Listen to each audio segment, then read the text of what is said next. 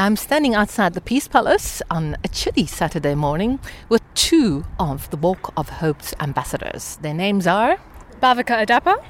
Skander Lejmi. We've had two Walk of Hope walks before in, in The Hague.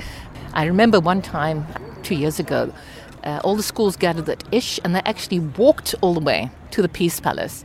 But today it's going to be different. Indeed. So we've been going through some testing times because of the COVID pandemic recently, but uh, we still wanted to keep up the hope and the message of solidarity. And therefore, in these challenging times, the Walk of Hope Challenge is an opportunity for all of us to express our solidarity, our unity in diversity, and our support for education for the underprivileged children, um, not only in India but everywhere else in the world as well. And of course, this is the city of peace and justice. Mm-hmm. So it's logical that it's being held uh, here today. It's taking a totally different form hasn't it? We're not going to see a mass of students walking together through The Hague to the Peace Palace. Pity, but there is an alternative. Absolutely. We've had our creative team of uh, youthful students come up with a wonderful idea known as the Walk of Hope Challenge, in which it's quite simple. You register via either the Walk of Hope page or the Instagram page of Henosis, which is also a youth organization founded by Skander Lejmi and his friends at Ish. And you can you can register via either of those uh, Instagram pages or websites, and you simply send us your details, how many kilometers you walked, and we would love to have a photo of either you or your location, and you could, if you could please send them to us and tag us on uh, Facebook, Instagram with the hashtag hashtag Unite for Education, which is the main message of this walk challenge. Yeah.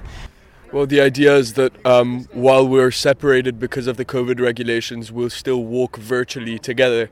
Um, and so, um, of course, the COVID regulations at the moment only allow for two people to walk together, but we will be having a multitude togetherness. There's, a, there's that's the point. That's why we're walking um, throughout one week. Is that we're technically all walking together in different places um, virtually. So. I think that's a very good point to make because it's not just about today. This continues until Friday or next week Saturday. Uh, yeah, well, it starts on April the 25th and ends on uh, May the 2nd. So it's a week long uh, walk. The infection rate in India is one of the highest in the world. Are kids still going to school there in India?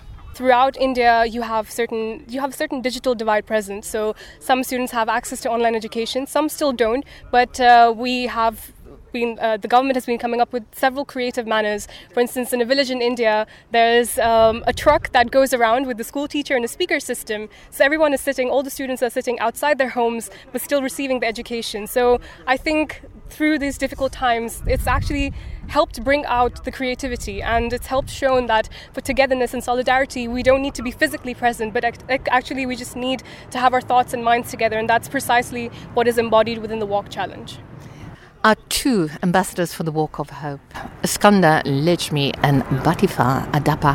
Thank you and good luck with this initiative. I think it's wonderful. Thank you very much for having us.